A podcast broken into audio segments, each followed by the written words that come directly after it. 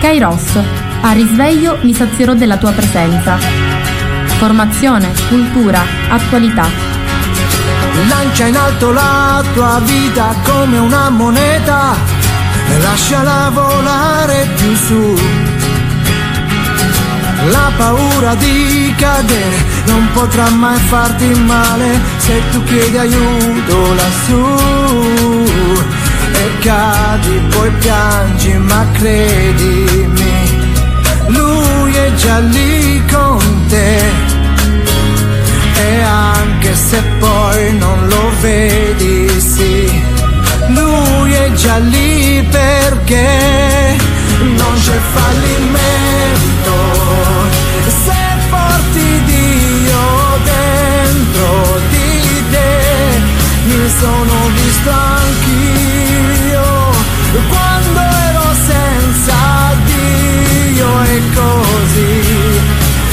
eccomi qua Buongiorno a tutti da Antonella dai microfoni di Radio Gemini. Oggi martedì 24 gennaio, nel pieno dell'inverno e nel pieno di Lisanti della Nivi. E infatti abbiamo potuto vedere che fra il giorno di San Sebastiano, che è il 19, il giorno di Sant'Agnese, eh, il, il 20, scusatemi, il giorno di Sant'Agnese che è il 21 gennaio e la domenica abbiamo avuto una bella nevicata. La neve è ancora presente in montagna, c'è molto freddo, ma è giusto che sia così, perché come dicevano gli antichi, sotto la neve pane, sotto la pioggia fame, e poi la neve disinfetta, purifica l'aria e perché no, diciamolo pure, rallegra, i bambini sono andati anche in montagna per lanciare palle di neve e fare qualche piccola giocatina e parecchie persone da Agrigento, dai paesi vicini sono venuti per ammirare il nostro man- meraviglioso panorama. Ringraziamo il Signore perché anche la neve e l'inverno fanno parte dei doni del buon Dio. Un saluto affettuoso a chi mi ascolta, a chi viaggia e che può accendere la radio, a chi sta lavorando, a chi sfaccenda Giustamente la settimana è appena iniziata, quindi ci ritroviamo con tante faccende sia domestiche, ma anche con tanti lavori da portare avanti. Un saluto affettuoso e un grazie di cuore sempre al mio direttore Francesco Lopresti, grazie al quale vado in onda. E stamattina voglio iniziare questa nostra trasmissione dandovi notizia di un avvenimento che si è svolto venerdì scorso nella nostra San Giovanni Gemini, perché venerdì mattina nell'aula magna della nostra scuola media c'è stato un avvenimento molto importante. È stato presentato il libro L'editto della diaspora del mio grande amico e nostro concittadino professor Vito Lo Scrudato che è il dirigente scolastico del liceo Umberto di Palermo, e la nostra carissima Roberta Lo Scrudato, una giovane e talentuosa scrittrice della nostra terra. Io già forse ve ne avevo parlato perché il libro è uscito in estate, l'abbiamo presentato in giugno qui a San Giovanni Gemini, poi in settembre a Cammarata, però questa presentazione nelle scuole è stata molto importante perché grazie alla disponibilità del dirigente scolastico professor Giuseppe Olivieri che mi sento di ringraziare per la sensibilità dimostrata, grazie alla sensibilità delle insegnanti, la professoressa Panepindo, la professoressa Mangiapane e tutte le altre professoresse che non nomino ma a tutte va il mio grazie, i ragazzi sono stati coinvolti, hanno potuto leggere questo libro e c'è stato questo momento molto bello in cui è stato presentato il libro a cura della professoressa Mangiapane con un'introduzione fatta dal presi, dal dirigente scolastico e poi hanno motivato le loro scelte il professor Lo Scrudato e Roberta, però poi i ragazzi hanno fatto delle domande, devo dire molto interessanti e molto pertinenti, dimostrando di avere letto il libro e di avere anche compreso la validità perché il libro è un'opera abbastanza importante, intanto è un'opera difficile da realizzare perché è un libro scritto a quattro mani da un uomo e da una donna di età diversa, di sensibilità diversa, però sono riusciti a fondere bene insieme la componente storica che è reale e che si riferisce all'editto del 1492 dei re cattolici Ferdinando di Castiglia e Isabella, col quale proibivano il soggiorno in queste terre e la Sicilia faceva parte dei domini spagnoli alle comunità ebraiche, invitandoli ad andare a Messina e poi a mm, passare lo stretto e andare a cercare altrove un rifugio. Questo avveniva storicamente nello stesso periodo in cui Cristoforo Colombo scopriva l'America, quindi vedete quante cose importanti e come nel mondo si muovono avvenimenti e fatti diversi. A Cammarata storicamente successe che il signore di Cammarata, conte Abatellis, decise di rinchiudere nella loro sinagoga gli ebrei, c'era una bella comunità ebraica a Cammarata con parecchi fuochi, così si chiamano le famiglie ebraiche, svolgevano commerci, erano argentieri, cuoiai, eh, producevano, coloravano delle stoffe e le loro attività venivano concentrate in quello che a Cammarata è Piazza Botteghelle, i Potieddi, quartieri dei Potieddi. Un pochino più sotto sorgeva la sinagoga. Gli ebrei abitavano un po' in tutto il paese, però diciamo che il centro maggiore nel quale si radunavano era appunto il luogo vicino alla loro sinagoga. In questo bellissimo romanzo che ha una parte storica curata al professor Lo Scrutato, molto accurata, molto sia dal punto di vista geografico, da quello degli usi e dei costumi, delle, delle strade e delle usanze, di tutto ciò che avveniva a Cammarata e nella Sicilia di quei tempi, compreso per esempio la nascita della comunità albanese a Piana degli Albanesi o la presenza di cavalieri teutonici, ecco la descrizione mm, storico-geografica e paesaggistica è accuratissima, così come pure quella delle usanze, mentre a Roberti è affidata la parte, la componente diciamo eh, che parla dell'amore, ecco perché Roberta parla di una giovane, la protagonista appunto Esther, che è una giovane ebrea che si è innamorata di un cristiano e grazie all'amore diciamo temerario, diciamolo pure, un amore che non era molto consentito a quei tempi ma che accadeva molto spesso come nella natura delle cose, questo amore riesce a portare alla salvezza queste persone perché il giovane riesce ad andare a Palermo a inoltrare una supplica e riesce grazie anche a un dono di, un oggetti, oggetti molto preziosi ad ottenere che questi ebrei vengano accompagnati a Messina e non uccisi come era nella volontà dell'Abbatellis.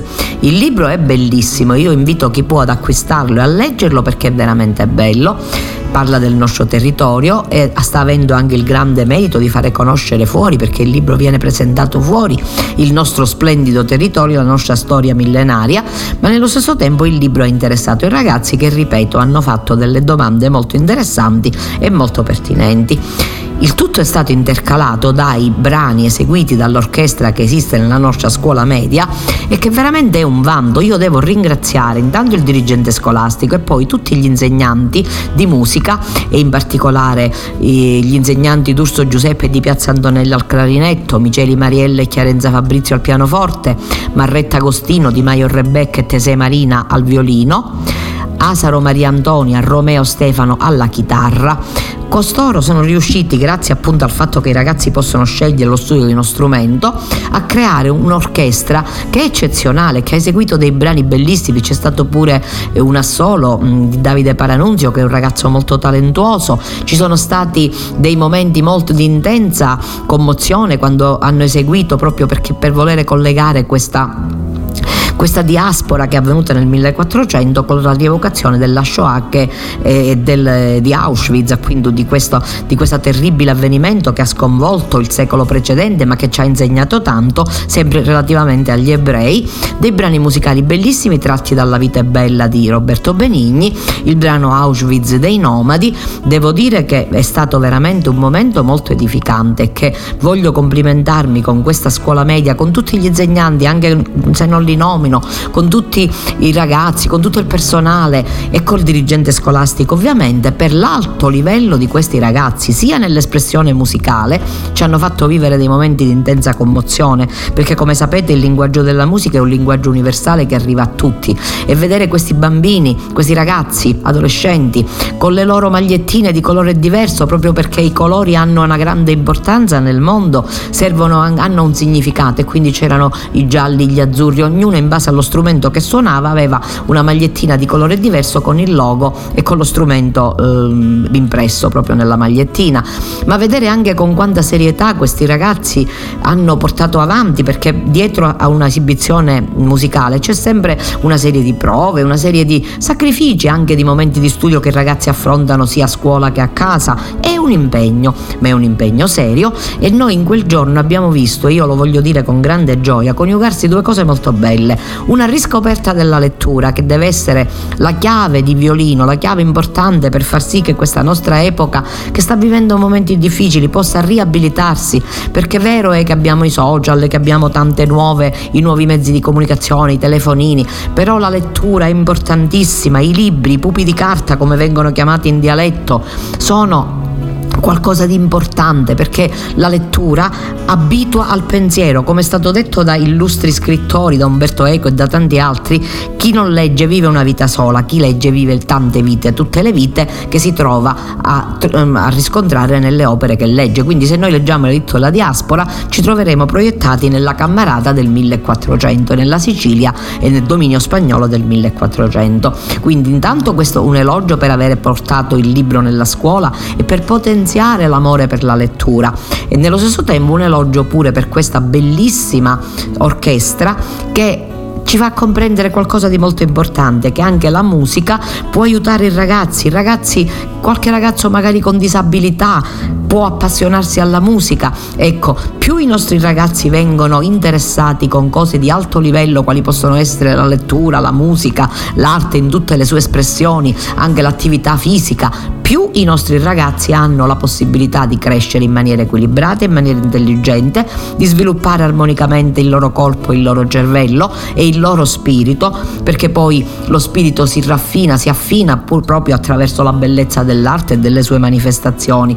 Ecco, è molto importante, non possiamo limitarci a dire sti giovani di oggi, dobbiamo offrire loro qualcosa e il mio grazie di cuore va a questo istituto scolastico e a tutti gli altri che si spendono in questa direzione. Questa è la storia di uno di noi anche lui nato per caso in via Gluck, in una casa fuori città, gente tranquilla che lavorava, là dove c'era l'erba ora c'è una città. E quella casa in mezzo al verde ormai, dove sarà? Questo ragazzo della via Gru si divertiva a giocare con me, ma un giorno disse vado in città e lo diceva mentre piangeva. Io gli domando, amico, non sei contento? Vai finalmente a stare in città. La troverai le cose che non hai avuto qui. Potrai lavarti in casa senza andare giù nel cortile. Mio caro amico disse qui sono nato e in questa strada ora lascio il mio cuore. Ma come fai a non capire? È una fortuna per voi che restate a piedi nudi a giocare nei prati mentre là in centro io respiro il cemento, ma verrà un giorno che ritornerò ancora qui.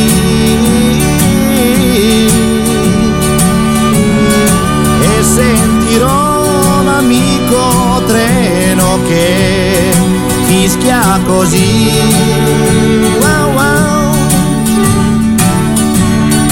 Passano gli anni, ma otto son lunghi, però quel ragazzo ne ha fatta di strada, ma non si scorda la sua prima casa, ora coi soldi lui può comprarla, torna e non trova aveva, solo case su case, catrame e cemento, da dove c'era l'erba, ora c'è una città.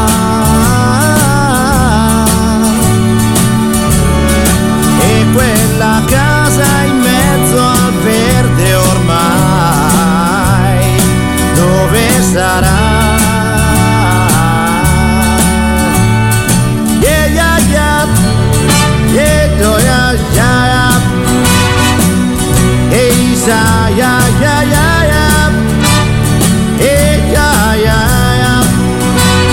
Eh, non so, non so perché continuano a costruire le case e non lasciano l'erba, non lasciano l'erba, non lasciano l'erba, non lasciano l'erba, e eh, no avanti così, chissà come si farà, chissà, chissà e voglio parlarvi della celebrazione che ha avuto luogo in, perché do, la domenica passata era la terza domenica ordinaria del tempo ordinario, il Papa ha istituito la domenica della parola di Dio.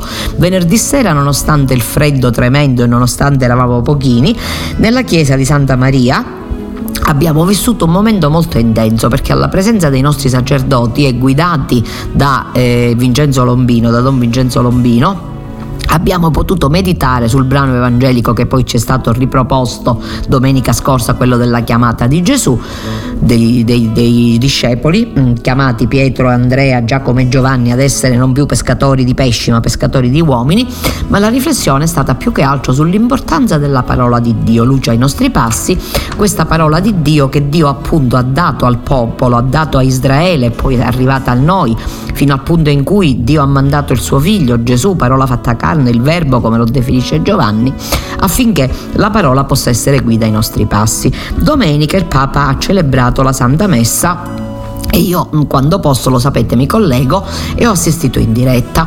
Leggo da Vatican News, nella domenica della parola di Dio, Francesco ricorda l'urgenza dell'annuncio, la necessità di professare un Dio dal cuore largo, di fare salire sulla barca di Pietro chi si incontra, perché questa è la parola di Dio, non è proselitismo. Infine, davanti a 5.000 fedeli in Basilica, conferisce il ministero a tre nuovi lettori e a sette nuovi catechisti. Scrive Benedetta Caprioli, una parola che sia luce, sollievo per il cuore affaticato, un dono che germoglia in modo spontaneo, una spada che penetra nella vita mettendoci in crisi e che così orienta e trasforma.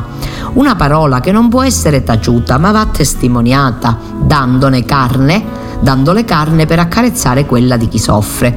Nella Basilica Vaticana il Papa offre una riflessione intensa nella Domenica della Parola di Dio, che lui stesso ha istituito nel settembre 2019 con il motu proprio Aperuit Illis. Sono immagini chiare e suggestive quello che Francesco usa per ricordare che l'annuncio del Vangelo è ancora oggi urgente, che la parola non è cristallizzata in formule astratte e statiche, ma conosce una storia dinamica e che soprattutto soprattutto è per tutti, perché la salvezza è per tutti. Non ci succeda di professare un Dio dal cuore largo ed essere una Chiesa dal cuore stretto. Questa sarebbe, mi permetto di dire, una maledizione, professare un Dio dal cuore largo ed essere una Chiesa dal cuore stretto. Non ci succeda di predicare la salvezza per tutti e rendere impraticabile la strada per accoglierla. Non ci succeda di saperci chiamati a portare l'annuncio del regno e trascurare la parola, disperdendo perdendoci tante attività secondarie o tante discussioni secondarie. Sono tre le direzioni che Francesco indica, tre strade da percorrere, un cammino alla sequela di Gesù che non è stato un maestro statico, un dottore seduto in cattedra, ma itinerante e pellegrino, messaggero che annuncia la buona notizia dell'amore di Dio, un amore per tutti, per un popolo immerso nelle tenebre, stranieri, pagani, donne e uomini di varie regioni e culture culture. E così Gesù allarga i confini. La parola di Dio che risana e rialza non è destinata soltanto ai giusti di Israele, ma a tutti, a tutti. Vuole raggiungere i lontani, vuole guarire gli ammalati, vuole salvare i peccatori, vuole raccogliere le pecore perdute e, sollevare quanti hanno il cuore affaticato e oppresso. Gesù insomma sconfina per dirci che la misericordia di Dio è per tutti. La vicinanza di Dio, afferma il Papa, non è neutra la sua presenza non lascia le cose come stanno, non difende il quieto vivere. È qui il cambiamento che genera la parola, è la conversione. L'altra strada indicata da Francesco, infatti la parola ci mette in crisi, perché è tagliente come una spada che penetra nella vita, facendoci discernere sentimenti e pensieri del cuore. Entra in noi, trasformandoci e orientando la vita al Signore. Ecco l'invito di Gesù. Dio si è fatto vicino a te Perciò accorgiti della sua presenza, fai spazio alla sua parola e cambierai lo sguardo sulla tua vita. Vorrei dirlo anche così. Metti la tua vita sotto la parola di Dio. Questa è la strada che ci ha indicato la Chiesa. Tutti, anche i pastori della Chiesa, siamo sotto l'autorità della parola di Dio. Non sotto i nostri gusti o le nostre tendenze o preferenze, ma sotto l'unica parola di Dio che ci plasma, ci converte e ci chiede di essere uniti nell'unica Chiesa di Cristo aperta a tutti, capace di convertire e scuotere. La parola non può essere taciuta. Ricordando Simone e Andrea, che diventano pescatori di uomini, il Papa sottolinea che la missione è quella di portare la consolazione della parola, l'annuncio dirompente di Dio che trasforma la vita, la gioia di sapere che Egli è Padre e si rivolge a ciascuno, parola che diventa carne capace di accarezzare la carne di chi soffre. Il dinamismo della parola ci attira nella rete dell'amore del Padre e ci rende apostoli che avvertono il desiderio irrefrenabile di far salire sulla barca del regno quanti incontrano. Questo non è proselitismo, perché quella che chiama è la parola di Dio, non la nostra parola. Francesco ringrazia chi si dà da fare perché la parola di Dio sia rimessa al centro, soprattutto i tre nuovi lettori provenienti dal Regno Unito, Filippine e Repubblica Democratica del Congo e i sette catechisti, tre italiani, due filippini e uno della Repubblica Democratica del Congo e un altro proveniente dal Messico. A loro conferisce il ministero sottolineando che nell'annuncio della parola questa deve anche parlare a se stessi. Francesco invita a coltivare le preghiere, a testimoniare il Vangelo con la vita. Uno a uno davanti al Papa i lettori ricevono le sacre scritture, accogliendo l'invito di, tras- di Francesco a trasmettere fedelmente la parola di Dio perché fruttifichi nel cuore degli uomini. I catechisti ai quali viene consegnato un crocifisso vengono poi benedetti nel loro ministero, che sottolinea il Papa deve essere animato da vero entusiasmo evangelico e da vero zelo appunto per l'annuncio del Vangelo. Vangelo. Ecco, mi è sembrato molto importante leggervi questo perché la parola di Dio è centrale ed essenziale e luce ai nostri passi. E continuo leggendovi l'Angelus che ho pure avuto la fortuna di vedere in diretta Dice l'Angelus, dice così il New Vatican New, Francesco, lasciare le comodità della vita per vivere pienamente in Gesù. Per realizzare la vita occorre accettare la sfida di lasciare comodità, sicurezze, vizi, peccati, paure e calcoli egoistici. A questo Gesù invita ciascuno di noi oggi, così il Papa all'Angelus in piazza San Pietro di fronte a circa 15.000 fedeli. Scrive così Paolo Ondarza. Subito lasciarono le reti e lo seguirono, come i primi discepoli a cui Gesù rivolge l'invito seguitemi, anche nella vita di ciascun uomo e ciascuna donna avviene un momento dell'incontro decisivo con il Signore. Papa Francesco lo ricorda all'Angelus commentando il Vangelo di questa terza domenica del tempo ordinario. Con Gesù spiega è sempre così. Si può cominciare ad avvertire il suo fascino, poi la conoscenza può diventare più personale, accendere una luce nel cuore. Ma prima o poi arriva il momento in cui è necessario lasciare per seguirlo.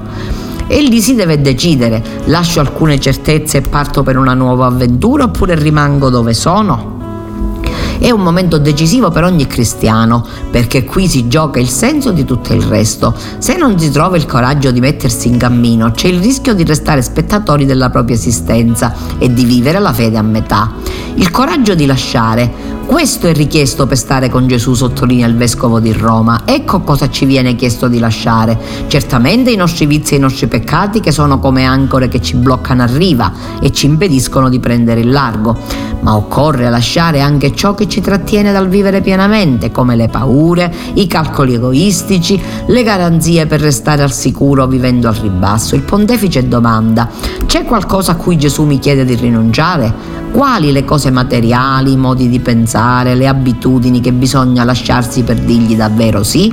Quindi esorta a rinunciare al tempo speso dietro a cose inutili per scoprire ad esempio la bellezza del tempo speso nel servizio al prossimo, faticoso ma pagante, o nella preghiera per crescere nell'amicizia con Gesù. Penso anche a una giovane famiglia che lascia il quieto vivere per aprirsi all'imprevedibile e bellissima avventura della maternità e della paternità. È un sacrificio, ma basta uno sguardo ai bambini per capire che era giusto lasciare certi ritmi e comodità.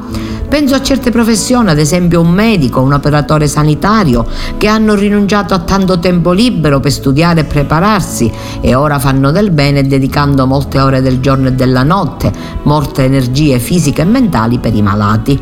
Subito dopo la preghiera il Papa ha esortato a leggere appunto nella domenica della parola ogni giorno il Vangelo, il Papa lo fa sempre questo, un testo da portare sempre con sé. Quindi ha ricordato quanti in Estremo Oriente e in altre parti del mondo celebrano il calendario lunare, esprimendo vicinanza spirituale a quanti attraversano momenti di prova a causa della pandemia, con l'auspicio che le presenti difficoltà vengano superate presto. Il vescovo di Roma ha poi recitato insieme alla piazza l'Ave Maria, pensando con dolore al Neymar, quindi ha rivolto lo sguardo al Perù con l'invito alla cessazione delle violenze. Inoltre con il cuore al Camerun, Francesco ha constatato giungano segnali positivi che fanno sperare in un progresso verso la risoluzione del conflitto in quelle regioni anglofone. Infine ancora una volta il Papa ha chiesto di non dimenticare di invocare la pace per la martoriata Ucraina, un popolo ha ripetuto che soffre tanto. Perché continuano a costruire le case e non lasciano l'erba, non lasciano l'erba, non lasciano l'erba, non lasciano l'erba e no, se andiamo avanti così, chissà come si farà, chissà, chissà, chissà.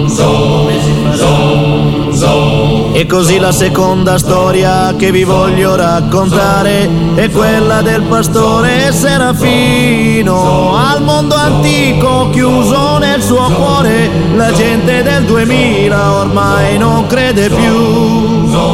Con le pecore e un cane fedele, tre amici sempre pronti, nei pascoli sui monti, a una spanna dal regno dei cieli, viveva felice così. O Serafino difendi, difendi la tua libertà, la libertà. Quel giovane pastore piaceva alle ragazze perché negli occhi aveva l'avventura e quando prese in pugno la fortuna e un gruzzolo di soldi per caso ereditò si fece una grande festa da fare girare la testa, scoppiarono i mortaretti, si fecero dei banchetti, per tutti ci fu un sorriso, che giorni di paradiso, per il pastore ricco Serafino. Regalò qualche cosa agli amici, che gioia nel paese, per quelle pazze spese, uno scialle, una radio, un coltello e una macchina rossa per sé.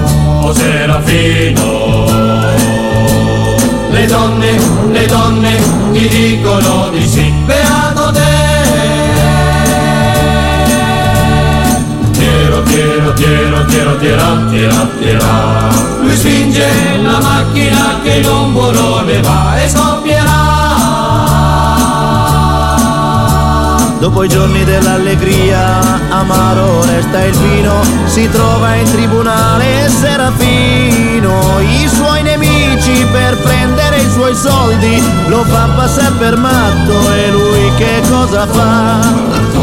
Si riprende le pecore e il cane, gli amici sempre pronti e torna là sui monti, nella casa più grande del mondo che soffitto e pareti non ha. O Serafino difendi, difendi la tua libertà, la libertà. Ti voglio bene, pastore Serafino, un uomo con il cuore da bambino. E libero come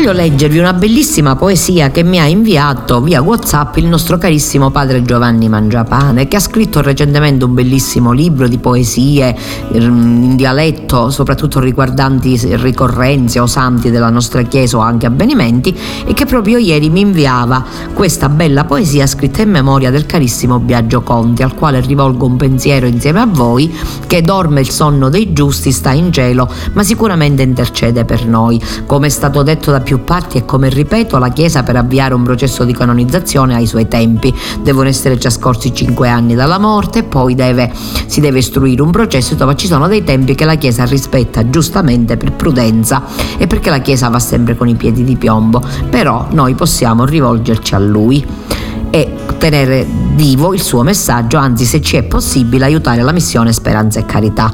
Dice così Padre Giovanni, di poveri in giro ce n'è ancora, qualcuno ne fa sotizia e verdura, ma sul richiamo di Cristo primura, giustizia divina, caccalura. Conti si innadunà, vittu signori, che servì con tutto cuore, amori, tira fuori tutta la profezia, fora indifferenza e burocrazia. Facili di ricci grazie alla fine, ma lo giattaro per pazzo di catini. Nella vita piglio domannanenti, fu rifiutato di suoi parenti.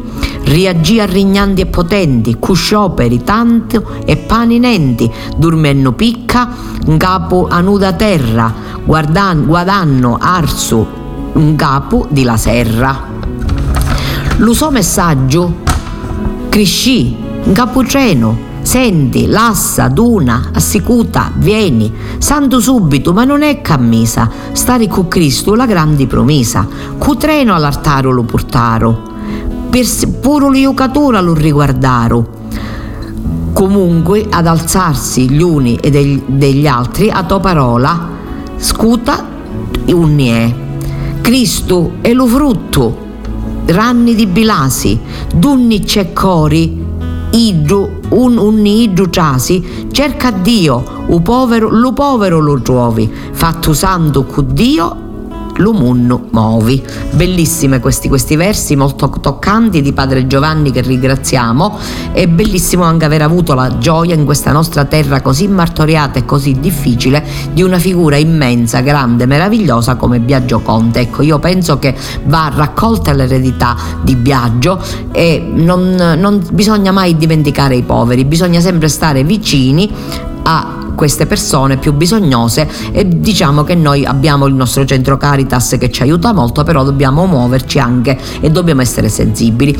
E vi voglio leggere la bella intervista al cardinale Gianfranco Ravasi che è apparsa sull'Osservatore Romano, L'amore per la parola come ricerca dei punti di luce nella nebbia del mondo.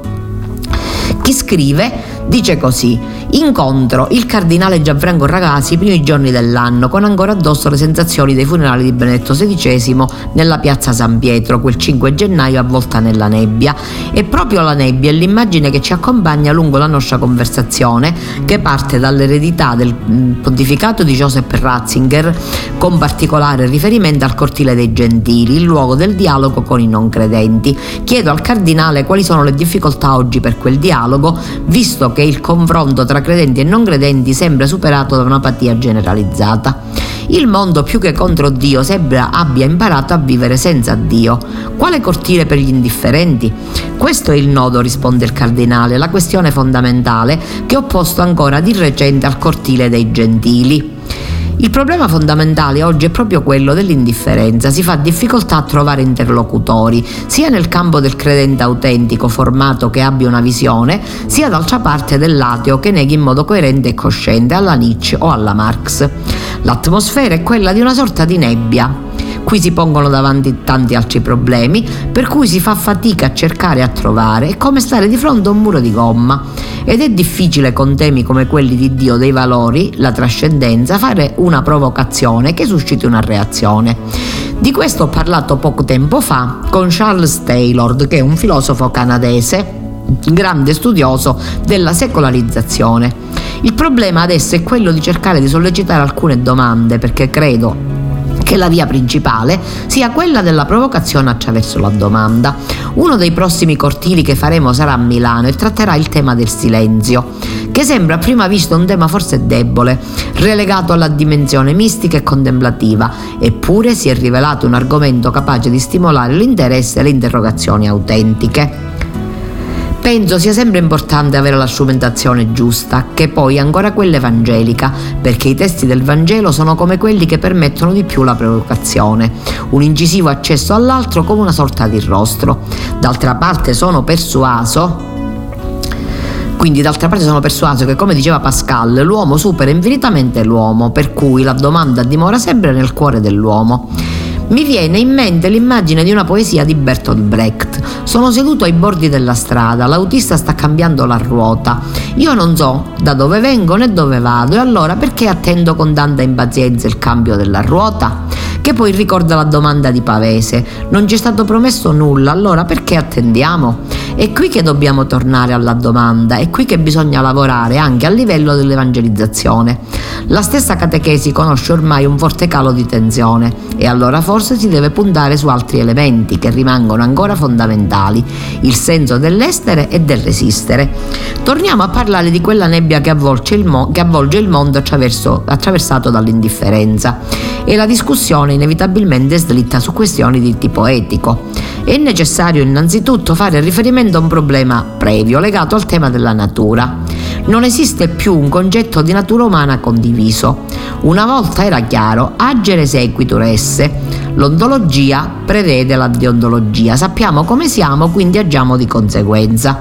Lo stesso Kant che sposta l'accento sull'io, sul soggettivo, parla sia della legge morale dentro di me, sia del cielo stellato sopra di me, cioè esistono due oggettività, quella interna e quella esterna. Tutto questo oggi non c'è più ed è per questo che io propongo di ritornare a una definizione dell'essere umano, partendo dal concetto di relazione. Come dice il filosofo francese Nancy, dall'io sono dobbiamo passare all'io con quindi la relazione che è poi una delle componenti fondamentali anche dell'essere umano nel mondo digitale. La comunicazione tra umani nella rete è questione molto problematica, ricchissima da una parte e drammatica dall'altra. Penso sia urgente riconsiderare tutto il problema della relazione in questo nuovo contesto, ribadendo ancora l'elemento capitale dell'amore e della relazione, perché bene o male gli uomini e le donne ancora si innamorano. Relazione che vuol dire anche carne, il cristianesimo è carnale, ma relazione vuol dire anche il rischio e la rete lo dimostra. Dove c'è relazione può anche esserci odio, violenza, pensiamo al fenomeno degli ether che popolano il web. Lei è stato tra i primi ad entrare nella divulgazione della popolare della parola attraverso la televisione. Che ricorda di quell'esperienza? Fu una lunga esperienza di 29 anni all'interno di una televisione commerciale. Un noto critico televisivo osservò che l'importanza di quella trasmissione stava nel fatto che tendenzialmente non fosse televisiva, fosse cioè provocatoria in, quanto fatta per lo più di parole. Le immagini erano poche, di contesto e proprio questa era la prerogativa la provocazione che fu il segreto del successo. Fu come se avesse risvogliato una nostalgia della parola in un tempo in cui l'immagine stava cominciando a trionfare. Ma è anche il fatto che la parola che io presentavo fosse la parola biblica, una parola che dimostra la sua verità e la verità del significato etimologico di parola che deriva da parabole e quindi come tale presuppone la capacità di creare l'immagine.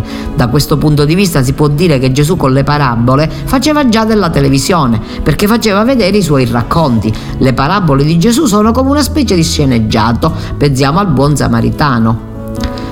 Oggi la televisione ha lasciato spazio alla rete e ai social e anche in questo caso lei è stato tra i primi che si è attivato su Twitter. Non c'è però il rischio di una semplificazione eccessiva per la parola di Dio. Il rischio esiste, risponde Ravasi. I social senz'altro vivono sulla parola, però in un certo senso l'hanno tradita. C'era Ottavio Paz, premio Nobel messicano, che diceva che un popolo comincia a corrompersi quando si corrompe la grammatica. La corruzione delle parole è il segno della crisi e bisogna riconoscere che in questa strada rispetto a quella principale del discorso è una perdita, però d'altra parte c'è anche pur sempre un valore positivo che risiede nell'essenzialità. Se riesci a dire con chiarezza, con poche parole ma anche incisive, e decisive, hai uno strascico maggiore all'interno della memoria di chi ascolta. La mia esperienza su Twitter lo conferma. In questi ultimi tempi ho, ho cambiato leggermente stile con cui mi muovo su Twitter, rendendolo appunto più interrogativo. Prima postavo per lo più dichiarazioni o comunicazioni, oggi posto per la più domande. Lasciamo quindi le chiacchiere e torniamo alle parole. Come nasce la sua azione, vocazione e quindi la sua dedizione alla parola di Dio? C'è un'esperienza radicale, un piccolo evento, perché risaliamo addirittura a quando avevo quattro anni e mezzo ed è un'esperienza di cui ho parlato. Mi trovavo con una persona a cui sono stato molto legato, mio nonno materno. Eravamo nel paesino di mia madre vicino Lecco. Mi ricordo che stavamo andando verso un pomeriggio, verso una collina. Lui ogni tanto parlava. Ebbene, io ho in mente quella sera il Ciamondo, la collina davanti a noi, la valle valle e nella valle ecco il passaggio del filo di un treno.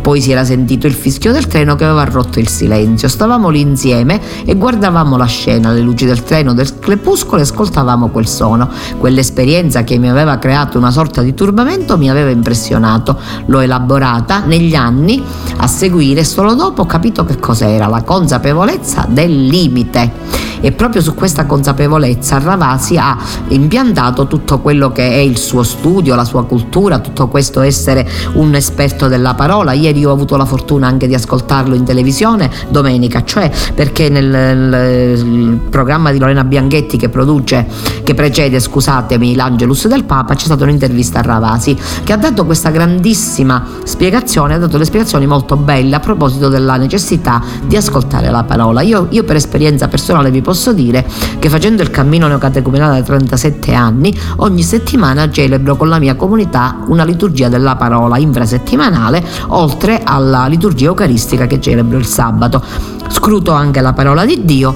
e devo dirvi che veramente confermo ciò che dice Monsignor Ravasi, ciò che ha detto il Papa, che la parola di Dio è luce ai nostri passi e che è fondamentale e che può essere di guida alla nostra vita anche nei momenti peggiori della nostra vita. Che questo tempo di, ehm, di social, di, di, di cellulari ha bisogno enorme che a tutti sia portata la parola di Dio. Cerco l'estate tutto l'anno e all'improvviso eccola qua. Ehi è partita per le spiagge, sono solo qua su in città. Sento fischiare sopra i tetti un aeroplano che se ne va.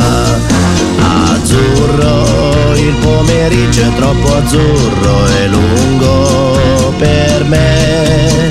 Mi accorgo di non più risorse senza di te. E allora io quasi quasi prendo il treno e vengo, vengo da te. Il treno dei desideri, dei miei pensieri all'incontrario va.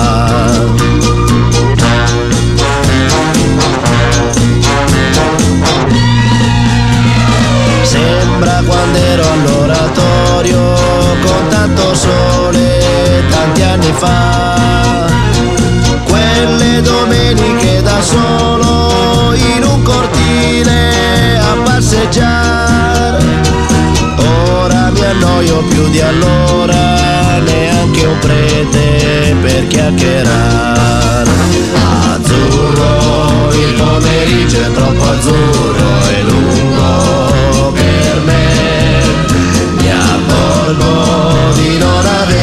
risorse senza di te. E allora io quasi quasi prendo il treno e vengo, vengo da te. Il treno dei desideri, dei miei pensieri all'incontrario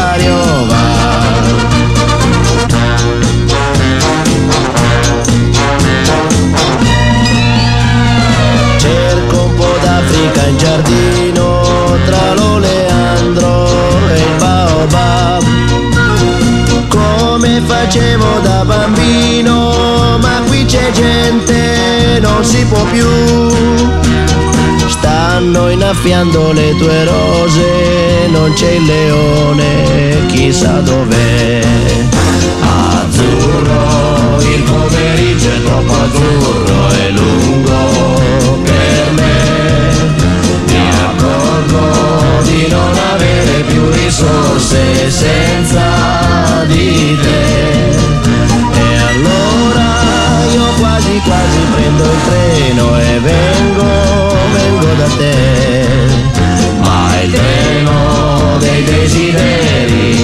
y mi pensiero al contrario va. Azzurro, il pomeriggio è troppo azzurro.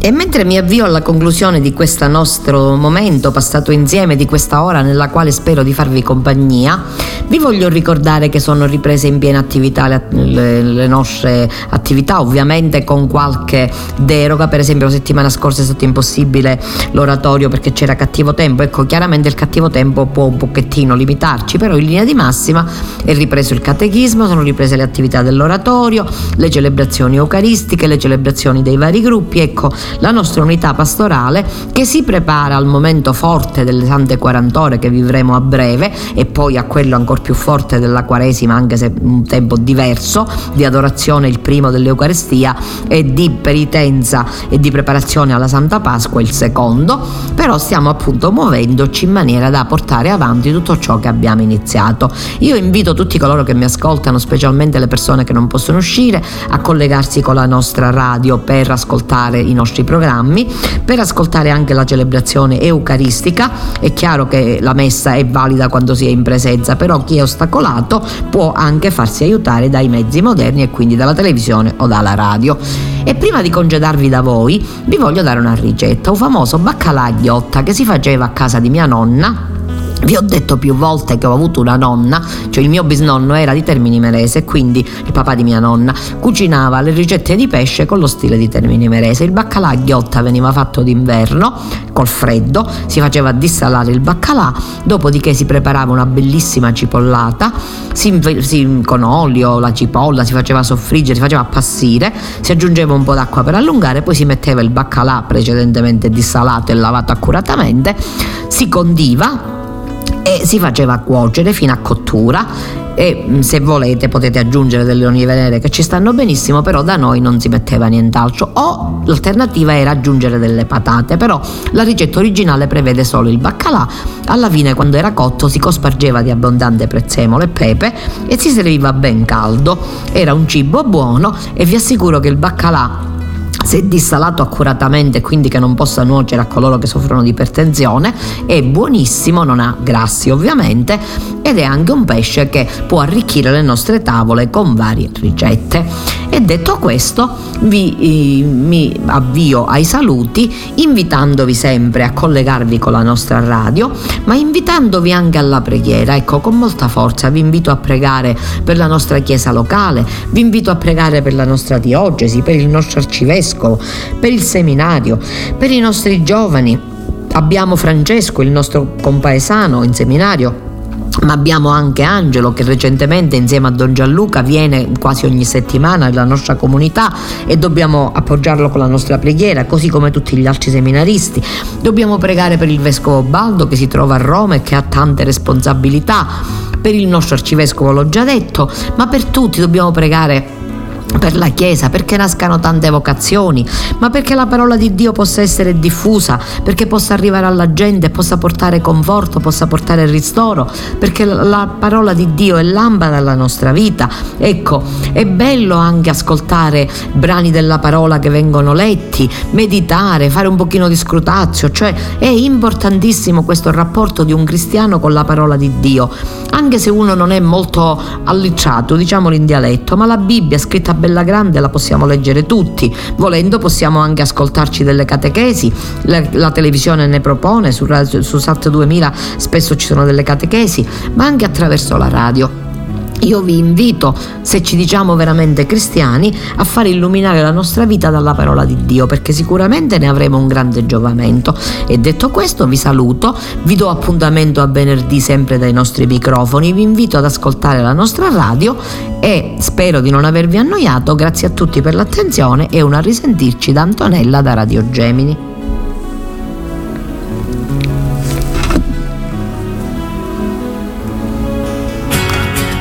Kairos, a risveglio mi sazierò della tua presenza. Formazione, cultura, attualità. Lancia in alto la tua vita come una moneta